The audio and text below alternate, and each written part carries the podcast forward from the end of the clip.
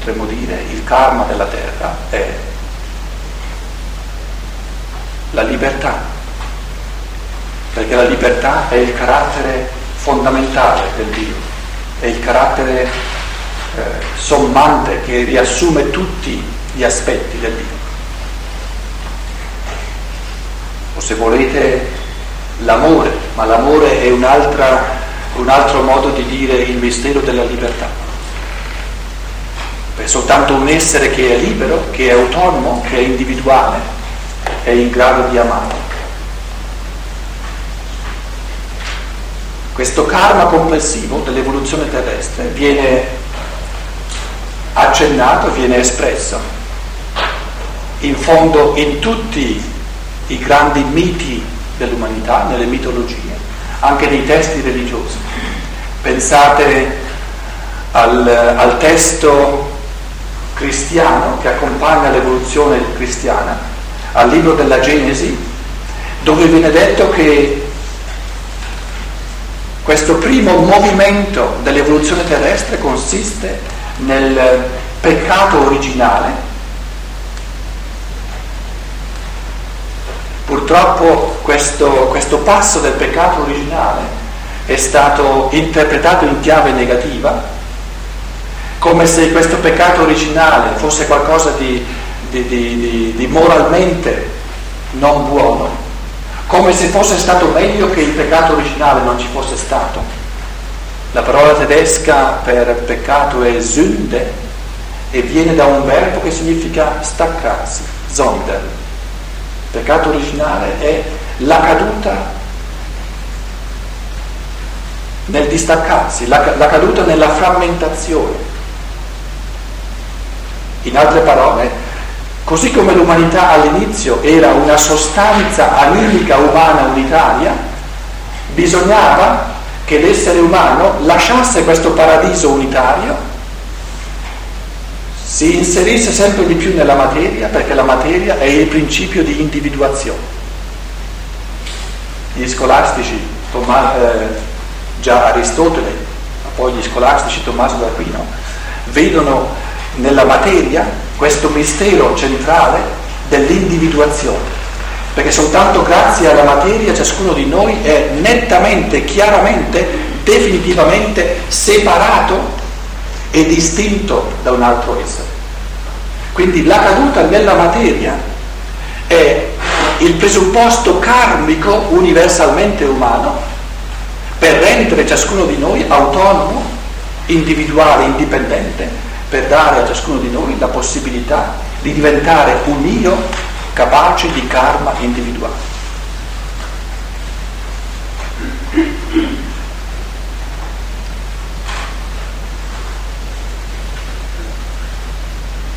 Questo karma dell'evoluzione dell'io, del diventare io, del diventare sempre di più, sempre più sostanzialmente un essere della libertà, è triplice, se vogliamo cominciare a, a individuare delle dimensioni fondamentali. Questa triplicità Steiner la accenna sempre di nuovo nel suo libro Teosofia, per esempio. Abbiamo un primo sostrato karmico che è il livello corporeo, la realtà corporea del cosmo, abbiamo una seconda dimensione karmica nell'umanità che è la realtà animica e abbiamo una terza dimensione karmica che è la realtà dello spirito. E quindi sorge la domanda in chiave karmica, che cos'è il corpo, il corporeo per il karma? Che cos'è l'animico per il karma? E, che cos'è lo spirituale in chiave di karma? La risposta della scienza dello spirito, eh, se la formuliamo in termini un po' generali, però spero che non siano troppo astratti, se comprendiamo eh, che cosa eh, ciò significa, ci rendiamo conto che proprio queste prospettive così di fondo ci aiutano massimamente a comprendere questo quotidiano di corporeo, di animico e di spirituale nel quale viviamo ogni giorno. Il corporeo contiene le condizioni della libertà.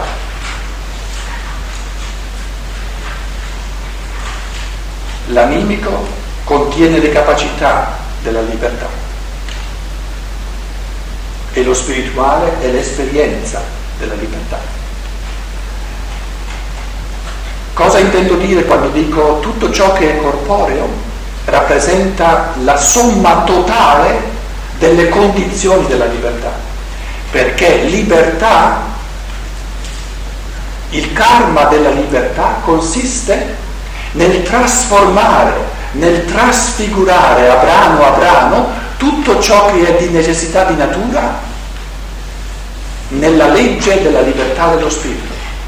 Ecco perché è karmicamente necessario che ci sia il dato di necessità di natura, altrimenti il cammino karmico della libertà che si costruisce karmicamente non avrebbe il sostrato, il materiale su cui lavorare.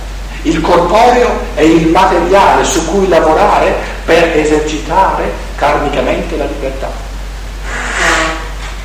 Il karma della libertà è il lavoro infinito di trasfigurare tutto ciò che è corporeo nel cosmo, trasformandolo in un corpo di risurrezione, in un corpo di libertà dello Spirito. Questa legge karmica generale, universale del divenire, il cristianesimo l'ha espressa col concetto di risurrezione della carne.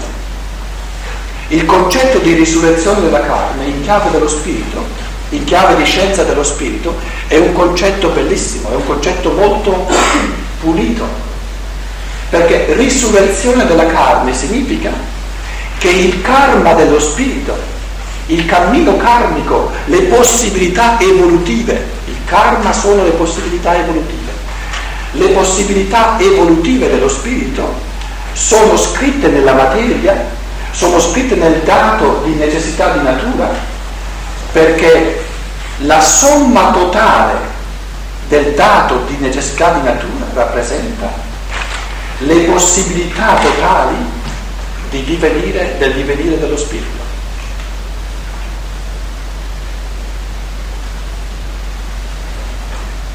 Il karma del corporeo è di offrirsi al cammino dello spirito come materiale di trasformazione,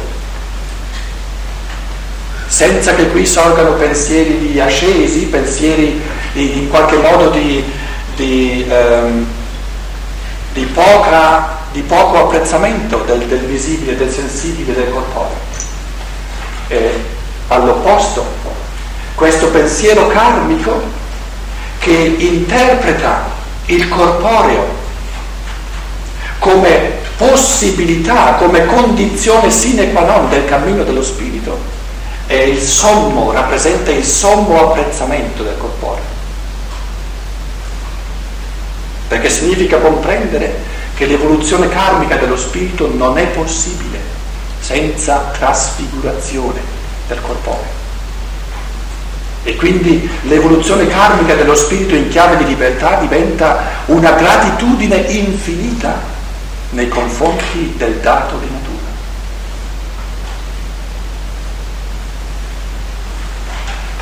Colui che non trasforma, che non trasfigura il dato di natura, costui disprezza il corporeo, perché lo lascia nel buio del determinismo.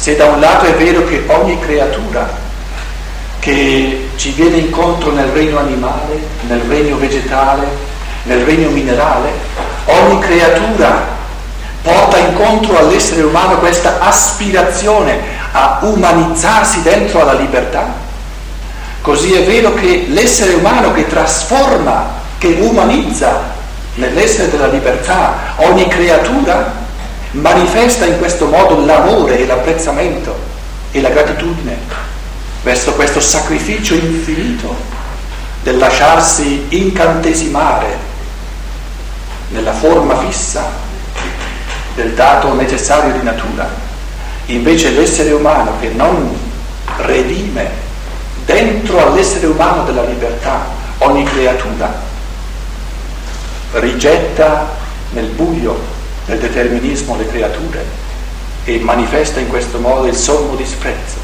per il corporeo.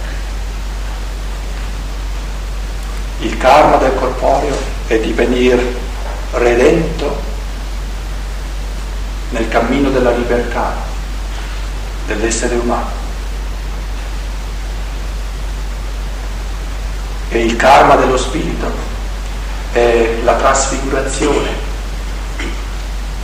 graduale, ma fino alla compiutezza, la trasfigurazione di tutto ciò che è essere di natura, perché tutto ciò che è essere di natura eh, è un mondo infinito di esseri elementari, di spiriti della natura, che hanno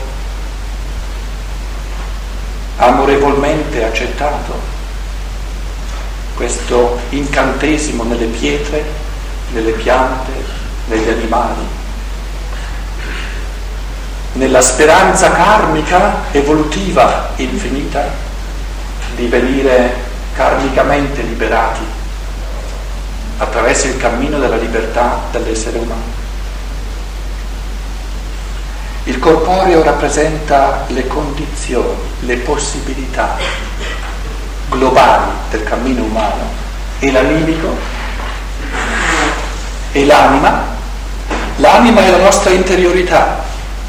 L'anima è il mondo infinito dei pensieri, dei sentimenti degli impulsi volitivi che sono dentro di noi. L'animico lo possiamo sempre ehm, sommare in questo triplice ehm, campo del pensare, del sentire, del sentimento e della volontà. Molti si chiedono eh, sempre di nuovo perché nella scienza dello spirito diventa così importante la distinzione tra anima e spirito.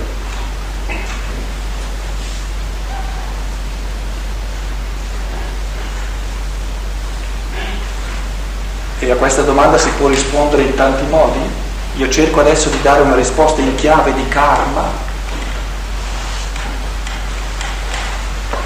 L'anima è l'interiorità di ciascuno di noi così com'è da sola, senza libertà.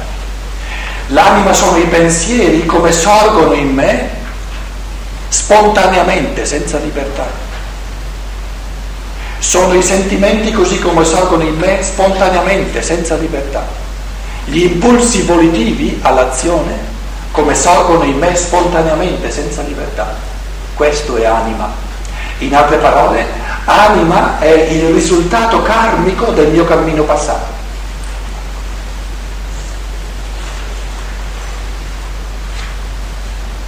Anima è ciò che io sono divenuto dentro di me, in base ai pensieri già pensati, ai sentimenti già vissuti, agli impulsi volitivi già esplicati. Anima è ciò che io sono interiormente già divenuto. Lo spirito invece aggiunge una dimensione del tutto nuova. Lo spirito trasforma questa anima, ciò che io sono già divenuto dentro di me, in base al karma mio passato, in base al mio cammino passato. Lo spirito afferra questo divenuto e lo rende nuovo, lo rende creativo nel momento presente proiettandolo verso il futuro. Il nostro pensare diventa da animico, diventa spirituale, quando questo pensare non è più automatico ma diventa intuitivo, diventa creativo, diventa un pensare nella, nel momento, proprio nella presenza di spirito.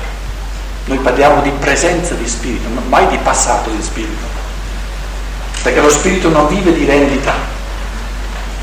I pensieri pensa- pensati ieri, se, se li ripeto oggi, sono pensieri animici, diventano pensieri spirituali se sorgono nuovi creativamente, attivando la forza del Dio nella presenza di Spirito in questo momento. Quindi l'esperienza dello Spirito è un'esperienza di creatività assoluta. Il karma dell'anima è di trasformarsi sempre di nuovo in spirito. Così come il karma del corporeo è di venire trasformato, di venire trasfigurato in un corpo spirituale, in ciò che Steiner chiama il fantoma risorto. Così il karma dell'anima è di venire redenta dalla presenza di spirito. Il karma della somma dei pensieri che sono già in me che io ho sempre già pensato, il karma della somma di sentimenti, di simpatie, di antipatie che io porto dentro di me, il karma degli impulsi positivi, delle cose che mi piace fare e delle cose che non mi piace fare, è di trasformarsi, di terminare, di agire in me autonomamente, di agire in me automaticamente, per far posto alla creatività dello spirito. In altre parole, l'anima è tutto ciò che è automatismo interiore. Qual è lo scopo karmico degli automatismi interiori? Di venire vinti.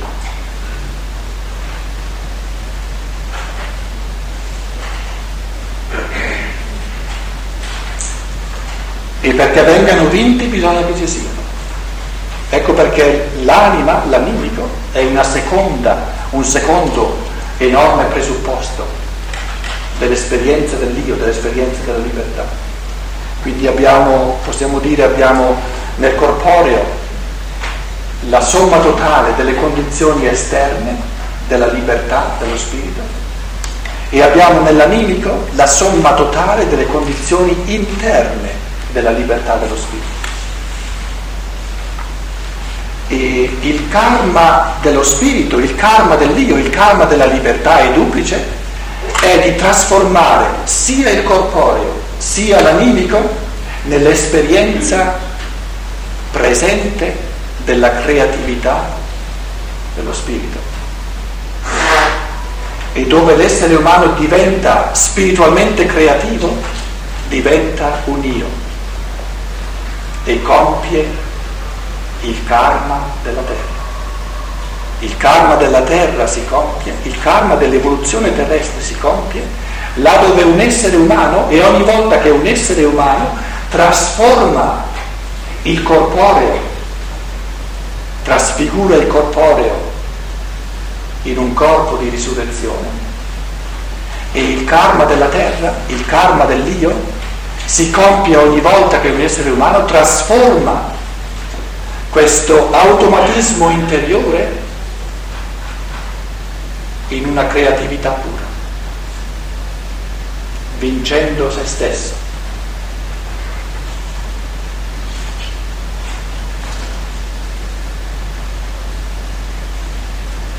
Qual è la parola italiana per beharrungsvermögen? No,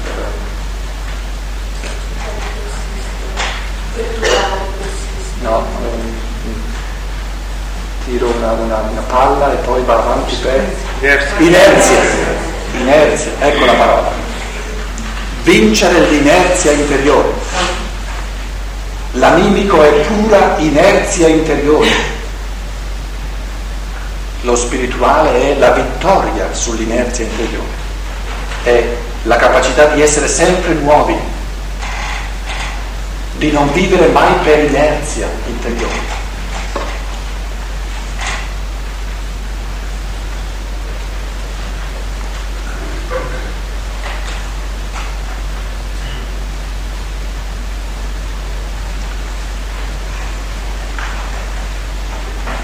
Se poniamo la domanda in che modo si rapportano fra di loro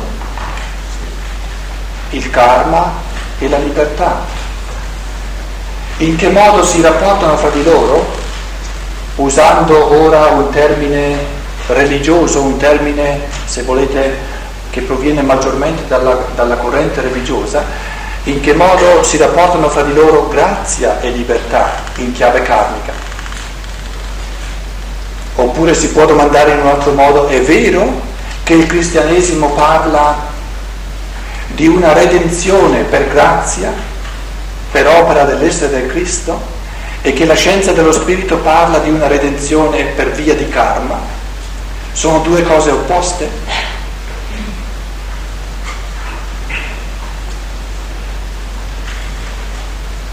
La risposta di Steiner è molto semplice e questa risposta dobbiamo sempre di nuovo eh, rendercela presente, spiritualmente presente, altrimenti viviamo di risposte già date. In fondo non si tratta eh, tanto nella scienza dello spirito di dire cose sempre nuove, ma si tratta di ripensare le cose di sempre in un modo nuovo perché le cose del mondo sono sempre quelle. Tutto sta a vedere se io sono capace di ripensarle sempre in un modo nuovo, di scoprire aspetti sempre nuovi.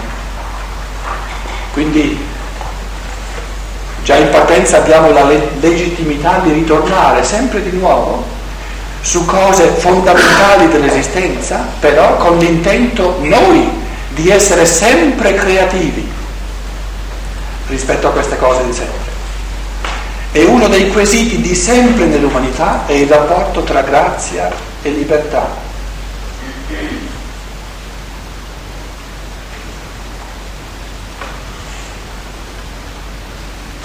Io direi la scienza dello spirito ci consente di considerare il karma come la somma della grazia, perché la grazia consiste nelle possibilità evolutive che mi vengono concesse ma questo è il karma. In altre parole, noi scopriamo un modo più oggettivo di parlare di ciò che eh, si intendeva prima col termine grazia, che poi ha portato l'umanità a un'eccessiva passività, a un'eccessiva ricettività nei confronti di questa grazia. E poi ha portato tanti uomini a, a a fraintendere questa grazia come se si trattasse di lasciar fare tutto all'essere Cristo perché lui fa meglio e quindi di mettergli il nostro essere a disposizione perché lui faccia dentro di noi, mentre invece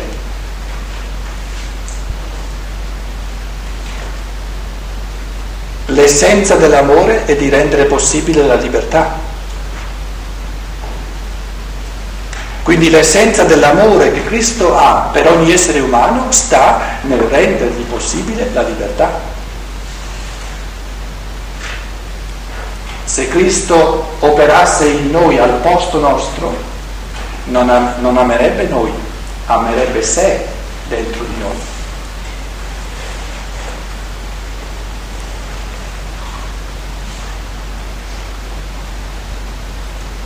Quindi l'amore non ci può essere altro amore che volere l'autonomia dell'altro. E quindi anche Cristo non può amare l'essere umano in altro modo che volendo la nostra autonomia. In che cosa consiste allora la grazia, l'amore del Cristo verso di noi? Nel metterci a disposizione tutte le condizioni necessarie per la libertà. Che poi noi questo mistero lo chiamiamo grazia o lo chiamiamo karma, non importa, ma è la stessa cosa. Abbiamo definito il karma, se vogliamo parlare di definizione, abbiamo detto il karma è la somma delle condizioni necessarie per la mia libertà. E la grazia è la stessa cosa. Quindi il lavoro della grazia è il lavoro che è stato necessario per metterci a disposizione tutte le condizioni necessarie della libertà, le condizioni corporee e le condizioni animiche. Che poi questo lavoro non è terminato, non è stato fatto una volta per sempre e poi è terminato, questo lavoro è sempre in corso. perché quotidianamente siamo immersi in questo mondo di grazia, in questo mondo di karma che comprende tutte le possibilità evolutive della libertà. In altre parole, una grazia che non sfocia nella libertà è una totale disgrazia per l'essere umano.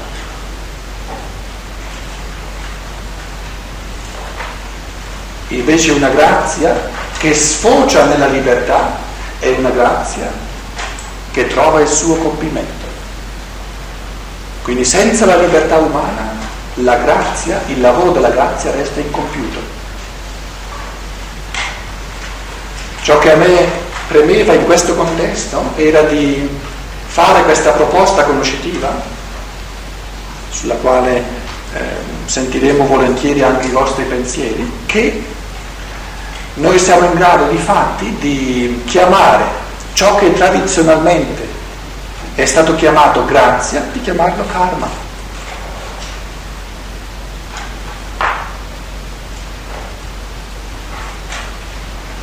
Quale grazia più grande che tutti i fattori che ci rendono la libertà possibile e tutti i fattori che mi rendono la libertà possibile resi tutti insieme, questo è il mio karma.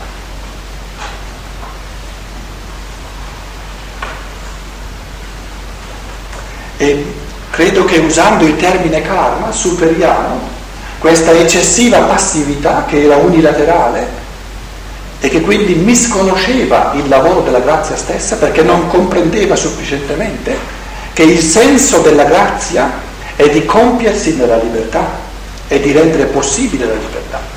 La libertà non si può dare, quindi una grazia che dà la libertà non c'è, perché una, una libertà che si potesse dare dal di fuori non è libera. Quindi dal di fuori si può solo rendere possibile la libertà, si possono solo offrire le condizioni della libertà. Ecco il lavoro del karma, ecco il lavoro della grazia. Rendere possibile la libertà e, e facendo del karma e facendo della grazia, rendere la libertà attuale, attualizzarla e facendo via. Soltanto ognuno di noi può attualizzare la libertà. Ecco perché nella filosofia di Aristotele, di Tommaso d'Aquino, la distinzione tra potenzialità e attualità, tra potenza e atto, è una delle distinzioni più fondamentali del pensiero di questi grandi pensatori. Perché la distinzione tra potenzialità e attualità, tra potenza e atto, ci, compre- ci, ci fa capire la differenza tra karma e libertà, tra grazia e libertà. Quando noi diciamo karma, quando noi diciamo grazia, intendiamo dire la potenzialità, cioè la possibilità reale di diventare liberi. Ma l'attualizzazione di questa possibilità è il lavoro dello Spirito. Questo non lo possiamo più attendere dalla grazia, non lo possiamo più attendere dal karma, possiamo solo compierlo creando libertà, essendo pura libertà, pura creatività spirituale nel nostro io. Se è vero che il mio karma, le condizioni di vita in cui sono, vedremo che cercheremo poi di, di um, entrare più concretamente, più per minuto nell'insieme del karma. Vedremo che il karma è una realtà di della mia realtà corporea, il karma è la realtà degli avvenimenti che mi vengono incontro, delle esperienze che io faccio, che il karma è la realtà delle simpatie e delle antipatie che sorgono spontaneamente in me. Ma se è vero che il karma che io porto, cioè ciò che io sono divenuto, è il risultato della mia libertà passata, allora dobbiamo considerare come sorge il karma, come viene costruito concretamente il karma. E per comprendere questo, in che modo io ogni giorno, ogni momento, costruisco karma, perché mi costruisco, costruisco me stesso, mi forgio, mi do una forma ben definita